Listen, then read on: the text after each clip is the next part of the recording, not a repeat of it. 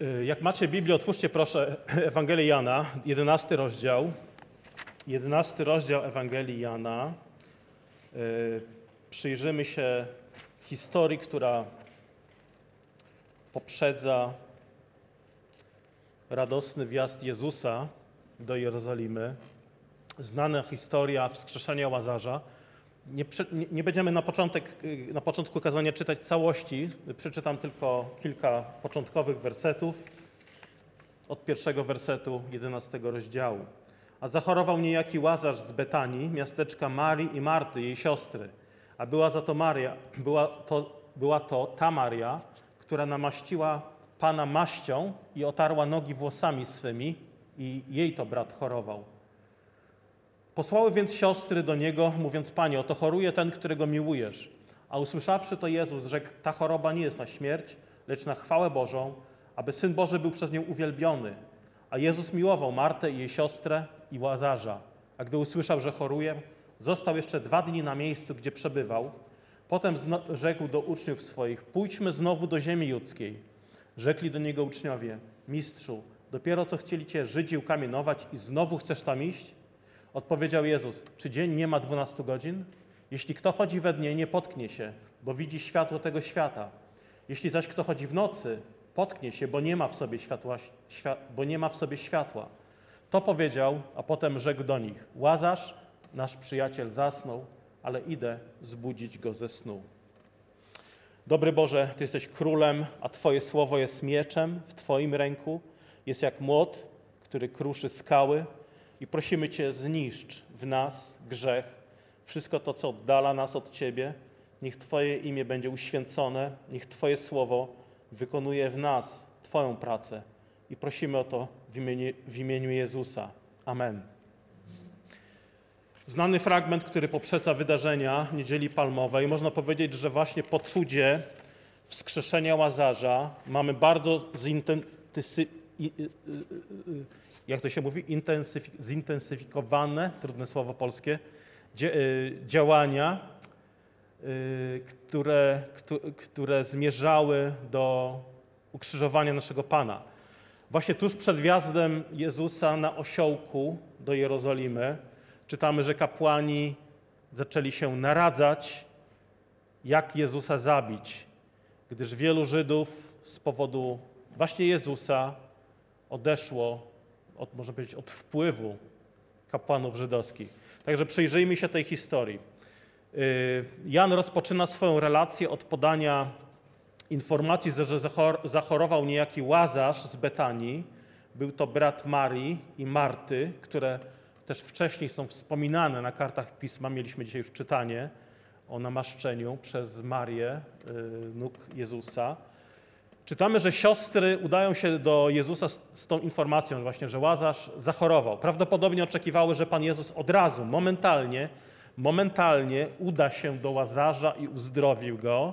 Wszak, wszak Jezus był przyjacielem Łazarza, był przyjacielem sióstr.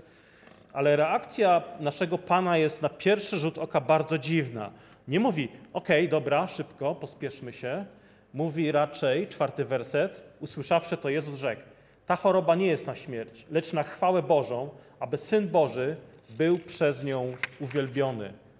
To jest, tym, to jest tym bardziej dziwna reakcja, że następny werset mówi, że przecież Jezus miłował Martę i Marię i Łazarza, ale słysząc, że Łazarz choruje, Pan Jezus jeszcze dwa dni został w miejscu, gdzie przebywał. Dopiero po tych dwóch dniach oznajmia uczniom, że chce udać się do ziemi judzkiej, do Łazarza.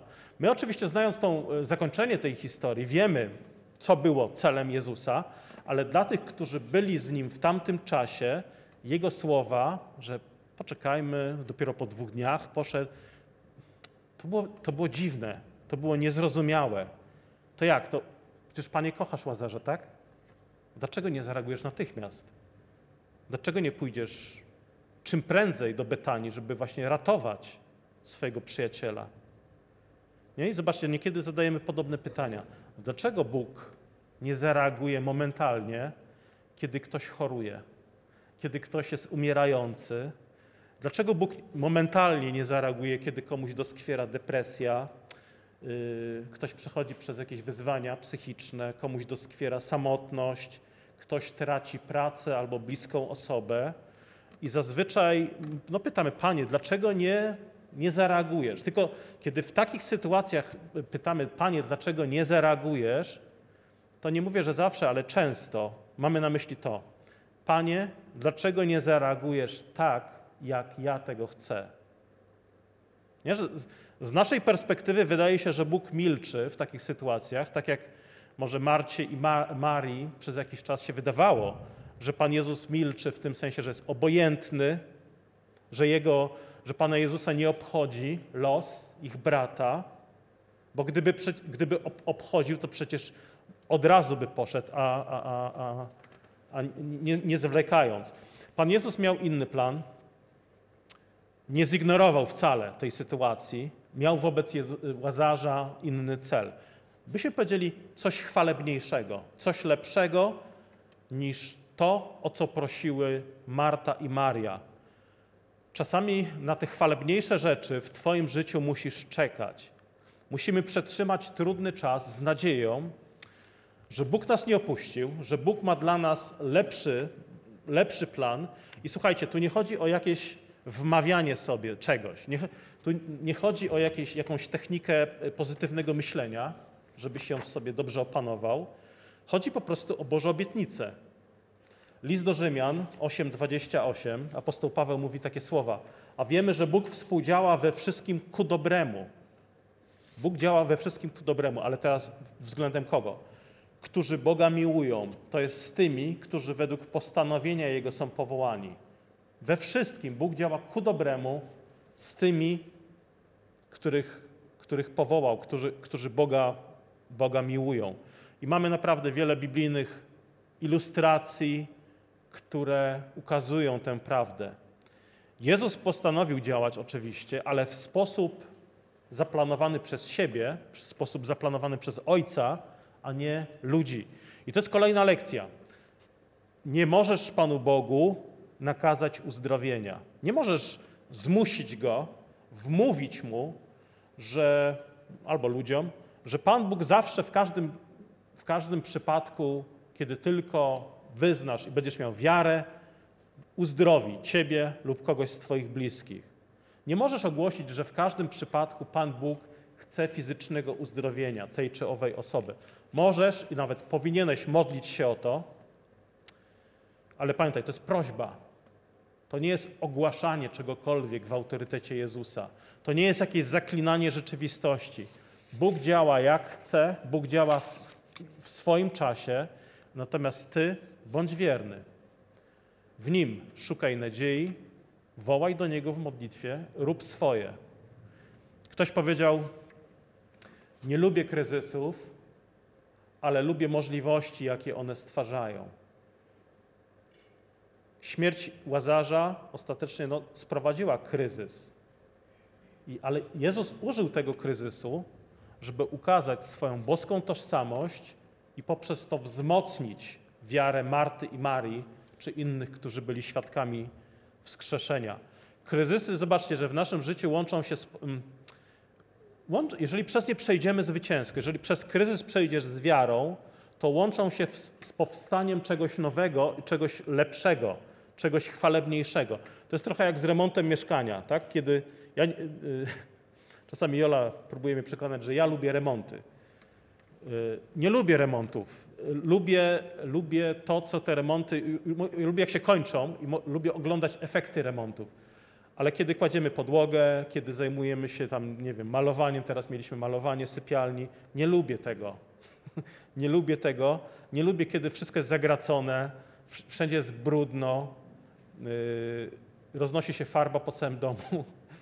Ale kiedy remont się kończy, to końcowy rezultat jest lepszy, jest chwalebniejszy. Podłoga jest piękniejsza niż wcześniej, ściany są piękniejsze niż wcześniej aż chce się przebywać w tym nowym pokoju, tym remontowanym, mimo że no, musieliśmy przejść przez te kilka dni udręki. I teraz znośmy te remonty w naszym życiu tak, jak znosimy remonty w mieszkaniach. Sam remont może. Są, oczywiście są tacy, którzy lubią. Ja nie mówię, że nie lubicie remontów. Niektórzy może lubią, znam takich, co lubią. ale znośmy y, remonty w naszym życiu tak, jak znosimy remonty w mieszkaniu.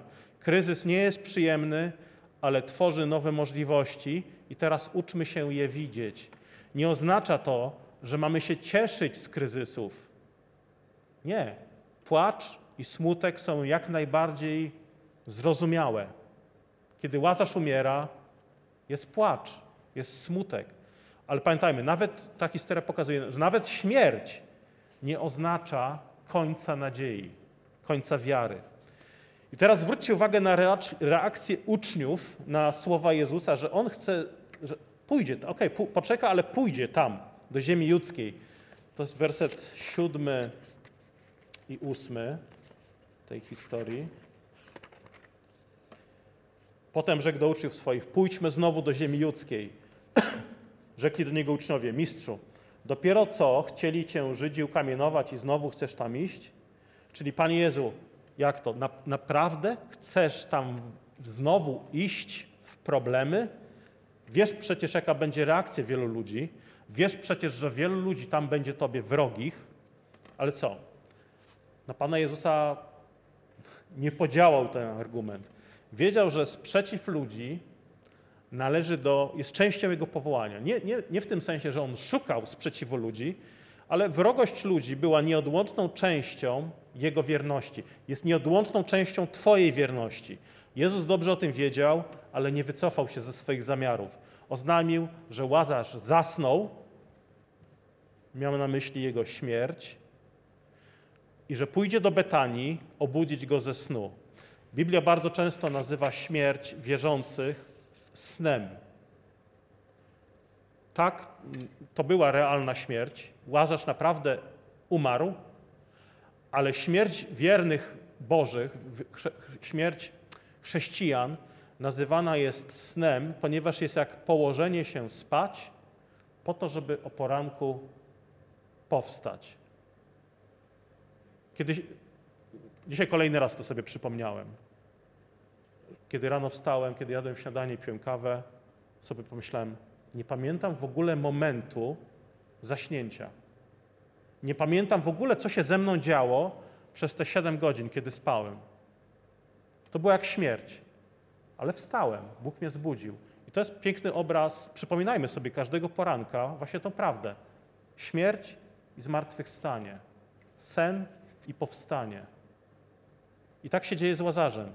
Jezus tutaj dodał, raduję się, że wam nie byłem, ze względu na was, bo uwierzycie, lecz pójdźcie do Niego. Raduję się, że tam nie byłem. Nasz Pan e, miał cel, dla którego nie poszedł od razu do chorego jeszcze wtedy Łazarza. Było nim świadectwo wobec uczniów, świadectwo Jego boskości i umocnienie ich zaufania, a nie osłabienie ich wiary. Y, gdy Pan Jezus dotarł do celu, Łazarz, czytamy, znajdował się w grobie już cztery dni. Właściwie to był bardziej już czas żałoby. Wielu Żydów przybyło do Marii i Marty, żeby je, żeby je pocieszyć po stracie brata. Kiedy Marta usłyszała o zbliżającym się Jezusie, czytamy, że wybiegła do niego ze słowami, werset 21, Panie, gdybyś tu był, nie byłby umarł mój brat. Gdybyś tylko tu był, Łazarz, mój brat by nie umarł. Czyli z jednej strony to jest żal, Panie, dotarłeś za późno. Gdybyś tu był, on by dalej żył. Ale z drugiej strony to jest wiara. Gdybyś był, on by żył, bo Ty, Panie, masz moc. Mogłeś mu pomóc, ale ostatecznie, ale dlaczego mu nie pomogłeś? Dlaczego, poz, dlaczego pozwoliłeś mu umrzeć? Ale jej wiara idzie dalej. 22 werset. Ale teraz wiem, że co, o cokolwiek byś prosił Boga, dać to Bóg. Czyli możesz uczynić wszystko, co zechcesz, ponieważ Ojciec jest z Tobą. I potem mamy takie słynne, znane słowa Pana Jezusa, który odpowiada, rzekł Jezus, zmartwychwstanie Twój brat. Yy, I dalej, odpowiedziała mu Marta, wiem, że zmartwychwstanie przy zmartwychwstaniu w dniu ostatecznym. Rzekł Jezus, jam jest zmartwychwstanie i żywot. Kto we mnie wierzy, choćby i umarł, żyć będzie. A kto żyje i wierzy we mnie, nie umrze na wieki. Czy wierzysz w to? Czyli Jezus tutaj mówi nie tylko, że słuchaj, nie martw się, ludzie z martwych wstaną. On mówi, jam jest zmartwychwstanie. Jam. Nie tylko mówi, nie martw się, ludzie otrzymają życie. Mówi więcej, Ja jestem życiem. I zobaczcie, y, w jaki sposób nasz Pan naucza. Najpierw komunikuje prawdę o Bogu czy o sobie. Jam jest zmartwychwstanie, jam jest życie, czyli przedstawił się, powiedział, kim jest, odsłonił swoją tożsamość. I teraz zadaje pytanie, czy wierzysz w to? Słuchajcie, że, jeżeli, jeżeli jesteśmy chrześcijanami, to nie możemy uciec od tego typu pytań. Czy wierzysz w to? Właściwie każdy człowiek, bez względu na to, czy wierzy w Jezusa, musi sobie odpowiedzieć na to pytanie, czy wierzysz w to? Jezus się przedstawia jako życie i zmartwychwstanie. Czy wierzysz w to? Czy, czy ufasz Bogu? Czy wierzysz, że mówi prawdę? Czy kiedy czytasz Stary i Nowy Testament, kiedy czytasz prawo, psalmów, psalmy, proroków, Torę, opis cudów, czytasz historię Jonasza, Daniela, stworzenie świata, czy wierzysz w to? Czyli Jezus tutaj ostatecznie nie pyta, ile informacji masz o Biblii, ile informacji masz o mnie, to też oczywiście jest ważne, ale czy wierzysz w to? Bardzo często Jezus zadaje swoim słuchaczom pytania i oczekuje, że człowiek jakoś zareaguje, że nie da się być pośrodku, nie da się być neutralnym, nie da się nie opowiedzieć. Oczekuje, że człowiek jakoś zareaguje, że się zastanowi i opowie się. Jezus nie pyta, Mario, Marto, zapamiętasz to, co powiedziałem? Przyswoisz sobie tą informację, że jestem zmartwychwstaniem? Nie, zapytał, czy wierzysz w to? Nie? W rzeczywistości pytanie, czy wierzysz w to, to jest pytanie, czy jesteś przyjacielem Boga? O to chodzi. Czy jesteś przyjacielem Boga? W taki sposób definiuje wiarę na przykład Jakub. Jakuba 2,23. Wypełniło się pismo, które mówi: Uwierzył Abraham Bogu i poczytano mu to, mu to za sprawiedliwość i nazwano go jak przyjacielem Boga. Abraham uwierzył Bogu i został nazwany przyjacielem Boga. Jeżeli zaufałeś Bogu, Jezus nazywa cię swoim przyjacielem. Co to znaczy być przyjacielem Boga? No właśnie, ufać Mu, podążać za Nim. Czytasz Biblię, słuchasz kazania, czytasz książki chrześcijańskie. Pytanie nie brzmi, co wiesz, jaką informację posiadłeś, chociaż mówię, na pewno nie bagatelizujemy tego, ale czy wierzysz w to? Czy ufasz Bogu? Marta odpowiada, tak, Panie, ja uwierzyłam, że Ty jesteś Chrystus, Syn Boży, który miał przyjść na świat. Złożyła prawdziwe wyznanie wiary. Dalej czytamy, że gdy to powiedziała, odeszła, zawołała Marię, siostrę swoją i rzekła jej w tajemnicy, nauczyciel tu jest i woła cię. A ta, skoro to usłyszała, wstała i spiesznie poszła do niego. Zwróćcie uwagę, Marta złożyła wyznanie wiary. Tak, Panie, wierzę, wierzę w to, uwierzyłam w to, że Ty jesteś Chrystus, Syn Boga żywego. I co, i co zrobiła? I poszła po siostrę, po Marię. To jest, to jest też kolejna, kolejna zachęta, dobry przykład. Składasz wyznanie wiary o Chrystusie, mówisz, wierzę w Boga, na nabożeństwie wyznajemy, wierzę w Boga, ale następnie wołajmy, tak jak Marta. Zapraszajmy. Słuchajcie, Zbawiciel przyszedł na świat, aby dać życie, przebaczenie grzesznikom. Tak? Nie zatrzymujmy tej prawdy dla siebie. Jeżeli jesteś ślepcem, który odzyskał wzrok, to ostatnią rzeczą, którą powinieneś robić, jest zatrzymywać wiadomość o tym, kto cię uzdrowił tylko dla siebie. Usłyszałeś, uwierzyłeś, otrzymałeś. Podziel się z tym. W Biblii ludzie, którzy doświadczali działania Jezusa, nawet wtedy, kiedy On mówił, poczekaj jeszcze, powiedz tylko może tam znajomym, albo Jezus jeszcze nie chciał, żeby wieść o Nim się rozniosła, to ci ludzie wbrew temu, oni, oni szli i opowiadali, co Jezus uczynił. I tak zrobiła, tak zrobiła Marta. Poszła do Marii, komunikując jej, że przybył Jezus. Tak zrobiła Samarytanka, kiedy dowiedziała się, kim jest osoba, która rozmawiała z, nie, z nią przy studni. Tak zrobiło wielu ludzi uzdrowionych przez Jezusa. Otrzymali, uwierzyli i poszli dzielić się radosną wieścią.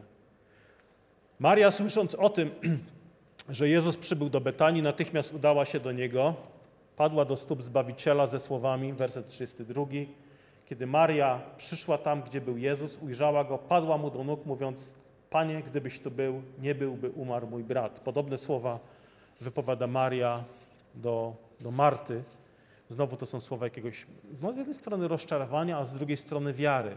Rozczarowania. Panie, nie było Cię tu i wiary, ale Ty, Panie, masz moc uzdrowić czy wskrzesić mojego, mojego brata. I zadziwiająca jest reakcja Jezusa na te słowa Marii.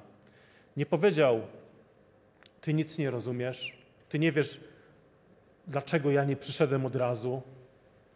Ty nie rozumiesz, że ja mam w tym jakiś cel. Czytamy raczej, że Jezus, widząc ją płaczącą i płaczących Żydów, którzy z nią przyszli, rozrzewnił się w duchu i wzruszył się i rzekł: Gdzie go położyliście? Rzekli do niego: Panie, pójdź i zobacz. I zapłakał Jezus. I rzekli, Żydzi, rzekli więc Żydzi: Patrz, jak go miłował. Czyli Jezus też nie pozostał obojętny. Jezus też zapłakał nad swoim przyjacielem, kochał Łazarza, zapłakał nad nim. Często mówi się, że to jest taki jeden z urywków, które pokazują to prawdziwie ludzkie oblicze Jezusa, jego człowieczeństwo. Ale myślę, że ten fragment w dużej mierze pokazuje nie tyle człowieczeństwo Jezusa, co jego bóstwo. Pokazuje Jezusa jako Boga. W Jezusie widzimy płaczącego Boga, który jest czuły, który jest wrażliwy. Tak? Jezus jest obrazem Boga, jest najdoskonalszym obrazem Boga. Czytamy, że kto widział Syna, widział Ojca. Płaczący Jezus to jest obraz Ojca. Tak jest Bóg. To nie jest, to nie jest jakiś bezduszny, najwyższy byt, yy, wobec którego mamy bić pokłony. To jest kochający Ojciec. Czasami myślimy, że skoro Bóg jest niezmienny, skoro Bóg nie jest chwiejny, skoro Bóg nie zmienia zdania, skoro Bogiem nie targają emocje tak jak nami, to jest jakimś takim chłodnym stoikiem, takim po prostu nieczułym, najwyższym bytem. No nie, nie taki obraz Boga maluje przed nami Biblia. Tak, Bóg jest stały i niezmienny i to jest dla nas naprawdę wielki komfort, że taki jest. Ale to tylko oznacza właśnie, że możemy na nim polegać, że Jego słowo jest niezmienne, że Jego obietnice są, są pewne. Ale to nie jest Bóg taki, może powiedzieć, nieczuły. Mamy płaczącego Jezusa, Boga, i ta scena też powoduje, płaczący Jezus, też, też to powoduje rozdwojenie. Zobaczcie u ludzi, werset 36. 36. Rzekli Żydzi, patrz jak go miłował, a niektórzy z nich mówili, nie mógł ten, któremu, który ślepemu otworzył oczy, uczynić, aby i ten nie umarł. Tak? Czyli jednym wyznają, wyznają patrz jak go kochał, a drudzy znowu atak, znowu cisną, dalej atak. Nie, nie mógł ten? Nie mógł? Naprawdę nie mógł? Otwierał oczy ślepym i co? Co z nim nie tak? Czy nawet w sytuacji smutku, żałoby, płaczu byli tacy, którzy nie mieszkali podzielić się swoimi zarzutami. No przecież mógł pomóc, no jak? Jak to z nim jest? Zobaczcie, dzisiaj podobnie mówi się o Jezusie. Podobnie, nic się nie zmieniło. Nie mógł ten, który w Biblii otworzył ślepemu oczy, powstrzymać wirusa? Nie może zatrzymać koronawirusa? Nie może on? Przecież istnieje, tak? Wy wierzycie, że istnieje nie może powstrzymać powodzi, tsunami, nie może uratować ludzi, którzy giną w wypadkach samochodowych. Reakcje są niezmienne. Można to podsumować tak. On nadal nie spełnia moich oczekiwań o idealnym życiu w idealnym świecie. Bo gdyby tam był, gdyby, gdyby on był naprawdę tym, za kogo się podaje, to nie mielibyśmy dzisiaj chorób, śmierci, żylibyśmy po prostu w idealnym świecie. Jezus, to nie jest czas nawet na odpowiadanie na te, tego typu zarzuty, bo Jezus tego nie robi. Jezus zignorował te słowa. Jest miejsce oczywiście na odpowiedzi na to, ale Jezus zajmował się czym innym. Wiele, wiele tego typu uwag, wręcz nawet powiedziałbym, powinniśmy ignorować, ponieważ wypowiadają je często ludzie, którzy nie szukają na nie odpowiedzi. Lubią, lubują się w sprzeciwie, w albo w bluźnierstwach, albo takim sprzeciwianiu się Bogu. Jezus omijał takich ludzi. On przeznaczał czas na tych, którzy tak, może mieli pytania, ale pytania wiary, pytania, na które naprawdę szukali odpowiedzi. Jezus zignorował te uwagi, udał się, czytamy, do pieczary, w której znajdowało się ciało zmarłego Łazarza i powiedział: Usuńcie ten kamień. Rzekła mu Marta, siostra umarłego: Panie, już cuchnie, bo już czwarty dzień jest w grobie. Już cuchnie, cztery dni, jest trupem. Panie, to nie ma najmniejszego sensu. I słuchajcie, to są, to są kolejne słowa, które mogłyby w każdym z nas wzbudzić wielkie zniechęcenie. Pan Jezus pod, podczas swojej ziemskiej służby wielokrotnie był zniechęcany. Panie, jest obiektywna przeszkoda. On jest trupem od czterech dni. Nie wierzysz, to powąchaj. To nie ma najmniejszego sensu. Odpowiedź Jezusa wskazuje, że słowa Marty nie mają wpływu na to, co on zamierza uczynić. On wiedział, że jego słowo ma moc, że z nim jest Ojciec w niebie, który nawet umarłych wzbudza do życia. Werset 40. Rzekł Jezus: Czyż ci nie powiedziałem, że jeśli uwierzysz, oglądać będziesz chwałę Bożą? Czyli innymi słowy, nie poddawaj się, nie poddawaj się zniechęceniu. Ono, ono przyjdzie, na pewno nie raz usłyszysz: Słuchaj, nie wychodzi ci, nie, nie wychodzi ci ta walka z grzechem. Daj sobie spokój. Po co ci Kościół? Po co ci Bóg? Po co ci ludzie? Będą zniechęcenia naprawdę przychodziły do naszego życia. Przygotujmy się na to. Pan Jezus też doświadczał tego. Nawet kiedy czynił dobro, reakcją była złość, bluźnierstwo, to naprawdę może naprawdę podciąć skrzydła. Ale odpowiedź nasza Pana jest wciąż ta sama. Czyż Ci nie powiedziałem, że jeśli uwierzysz, oglądać będziesz chwałę Bożą. Ufając Jezusowi, będziemy oglądać chwałę Bożą w naszym życiu pośród trudów. Jezus się nie poddał, Jezus się nie zniechęcił opinią Żydów, którzy mówili, przecież mógł mu po pomóc wcześniej. Nie zniechęcił się słowami Marty, Panie, ale już śmierdzi, od czterech dni jest w grobie. Miał świadomość, że Bóg jest z nim i to jest o wiele silniejsze niż jakakolwiek zniechęta, jakiekolwiek zniechęcenie ze strony ludzi. Usunięto kamień, gdzie leżał Łazarz, pod, Jezus podszedł i powiedział, 41 werset, usunęli kamień, gdzie, leża, gdzie leżał umarły, Jezus wniósł oczy w górę i rzekł, Ojcze, dziękuję Ci, żeś mnie wysłuchał, a ja wiedziałem, że mnie zawsze wysłuchujesz, ale powiedziałem to ze względu na lud stojący w koło, aby uwierzyli, żeś Ty mnie posłał. Czyli zakomunikował jasno, że celem było świadectwo, które uwiarygodniało go jako Boga. Chodziło również o wzmocnienie wiary ludzi, którzy doświadczyli tego cudu, widzieli ten cud. Celem nie było żadne show, żeby teraz, a po, chodźcie, zawołamy Polsat, TVN, TVP, nie, przyjdą z kamerami, zrobimy mały show, niech się zachwycą. Będzie cool, fajnie, chodźcie popatrzeć. Nie, celem było zbliżenie tych ludzi do Boga, umocnienie ich zaufania. I zobaczcie kulminację, co się dzieje. Dwa ostatnie wersety, 43 i 44. A gdy to rzekł, zawołał donośnym głosem: Łazarzu, wyjdź. I wyszedł umarły, mając nogi i ręce powiązane opaskami, a twarz jego była owinięta chustą. Rzekł do nich Jezus: Rozwiążcie go i pozwólcie mu odejść. Łazarzu, wyjdź. Zobaczcie, dwa słowa proste. Łazarzu, wyjdź.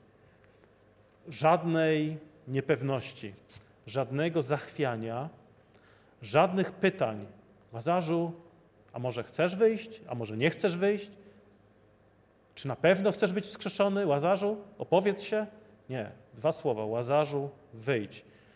Jezus wypowiedział słowo i natychmiast Łazarz powstał z martwych, owinięty opaskami, jakąś chustą. I to naprawdę, to, to jest naprawdę, słuchajcie, wielka zachęta, bo to nam powinno uświadomić, jak wielką moc ma Słowo Boże. Rzeczywistość nabiera kształtu, zmienia się wskutek działania Słowa Bożego. Bóg mówi: Niech stanie się światłość. I momentalnie staje się światłość. Bóg mówi: Niech ziemia raz zaroi się od płazów, gadów i ssaków. I tak się dzieje. Jezus mówi: Łazarzu, wyjdź. Tak się dzieje. To jest Boże Słowo, które zmieniło też Ciebie, zmienia nas. Zmienia martwych ludzi w ludzi żyjących dla Boga, narodzonych na nowo. To jest słowo, które przemienia grzeszników, czyni nas Bożymi dziećmi. Zauważcie, nie ma tu żadnej współpracy ze strony Łazarza. Jezus tego nie potrzebował, współpracy Łazarza, żeby go ożywić. Raczej to cud wzbudzenia z martwych zaowocował współpracą Łazarza.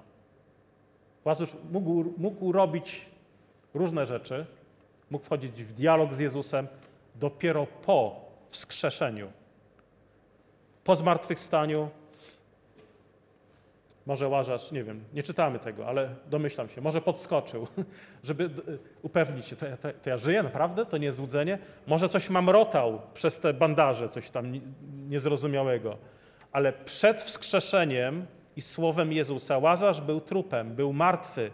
Wskrzeszenie Łazarza nie było owocem współpracy, wspólnych wysiłków Chrystusa i Łazarza. Było od początku do końca dziełem Bożym. Cała ta historia wskrzeszenia Łazarza jest piękną ilustracją tego, piękną ilustracją y, tego, co się stało z każdym z nas, kiedy nawróciliśmy się do Boga. Każdy z nas w naturalnym stanie, kiedy przyszliśmy na świat, był takim Łazarzem.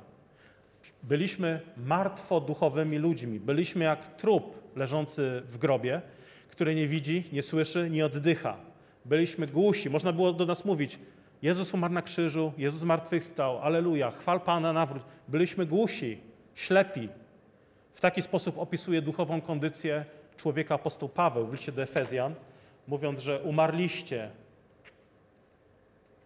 Efezjan 2.1. Wy umarliście przez upadki, grzechy wasze, w których niegdyś chodziliście według modły tego świata, naśladując władcę, który rządzi w powietrzu, ducha, który teraz działa w synach opornych. Wśród nich i my żyliśmy niegdyś w porządliwościach ciała naszego, ulegając woli ciała i zmysłów i byliśmy z natury, z natury, dziećmi gniewu, jak i inni. Tacy byliśmy. Martwi, chodziliśmy tak, jak nam diabeł zagrał, yy, byliśmy dziećmi gniewu.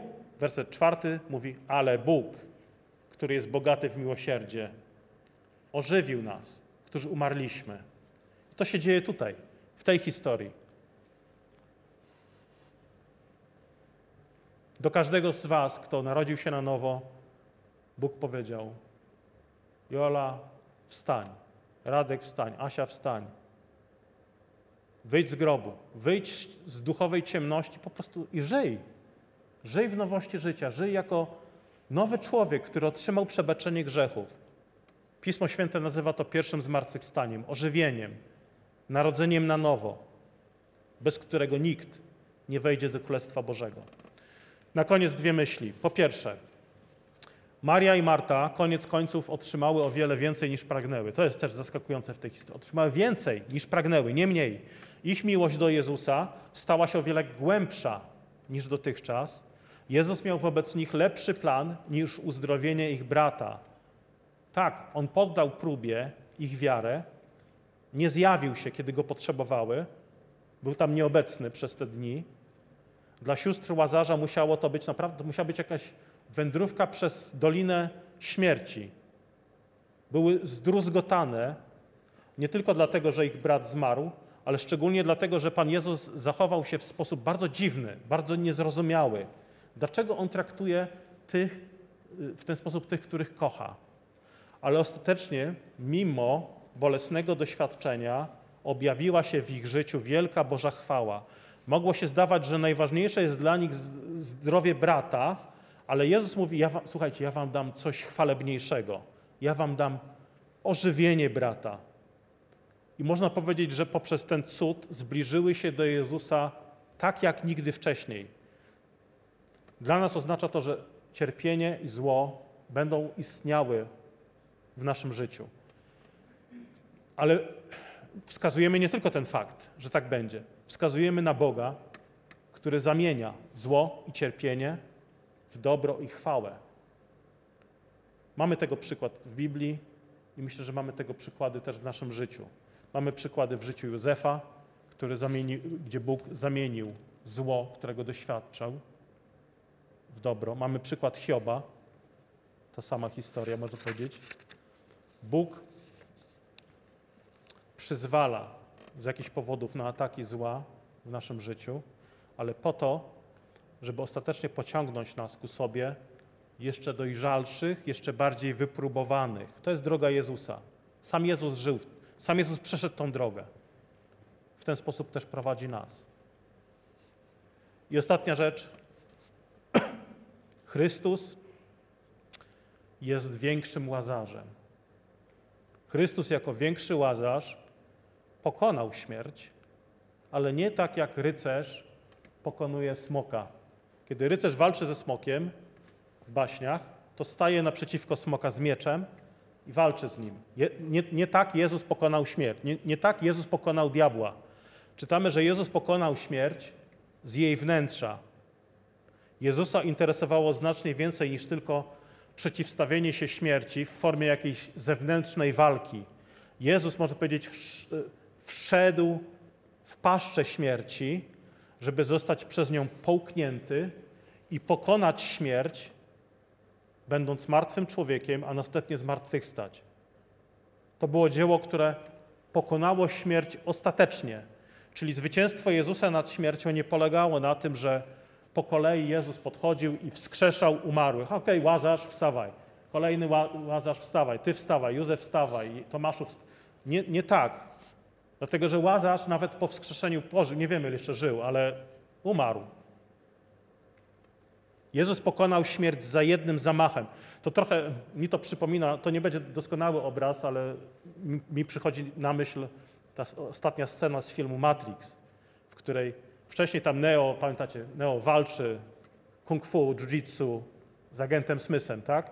Ale w ostatniej scenie nie walczy z nim w taki sposób. On tam, można powiedzieć, wchodzi w niego. Neo wchodzi w tego, w tego agenta Smitha i następnie puch, rozsadza go na kawałki. I Jezus wszedł w paszczę śmierci, żeby zniszczyć śmierć. I teraz, ale jak zniszczył śmierć, skoro umieramy, skoro ludzie umierają? Um, tak, umieramy jeszcze teraz, bo do, żyjemy w zepsutym świecie, mamy ciało dotknięte przez grzech, ale Jezus sprawił, że ta śmierć nie ma nad nami władzy. Zmartwychwstaniemy jak On i będziemy żyli w nowych ciałach, jak On. Co więcej, więcej nie umrzemy, jak On. Zmartwychwzbudzony Chrystus, w przeciwieństwie do wzbudzonego z martwych Łazarza, nie umiera. Więc kiedy my zmartwychwstaniemy w nowych ciałach, nie umrzemy. Jezus umarł, abyśmy mogli umrzeć dla grzechu. Jezus żyje, abyśmy mogli żyć już teraz, w nowości życia, dla Niego, w wierze. Pomódlmy się. Panie, dziękujemy Tobie za cud wskrzeszenia Łazarza, za cud wskrzeszenia każdego wierzącego do nowego życia. Dziękujemy Ci, że Twoje słowo ma moc kruszenia skał, ma moc powołania do istnienia tego, czego nie ma. Dziękujemy Tobie, że Twoje słowo ma moc ożywiania tych, którzy są martwi. Dziękujemy, że możemy doświadczać też tej prawdy w naszym życiu, ale też chcemy tą prawdą się dzielić, ponieważ żyjemy w obecności Boga, który żyje, wierzymy w żywego Boga, który, który nie ominął też śmierci, który wszedł w paszczę śmierci, aby ją ostatecznie zniszczyć. Dziękujemy Ci za tą radosną nowinę, za tą dobrą nowinę, za Ewangelię, która przemienia, przemienia świat, przemienia każdego z nas. Amen. Amen.